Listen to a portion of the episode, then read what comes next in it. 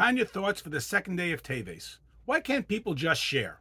Sharing is available when there is abundance. When there is scarcity and it's my children eating or your children eating, there can be no sharing. The godly soul and the animal soul, as you remember from the chess analogy, are each equally equipped with the same sets of skills, and they each have absolutely mutually exclusive agenda.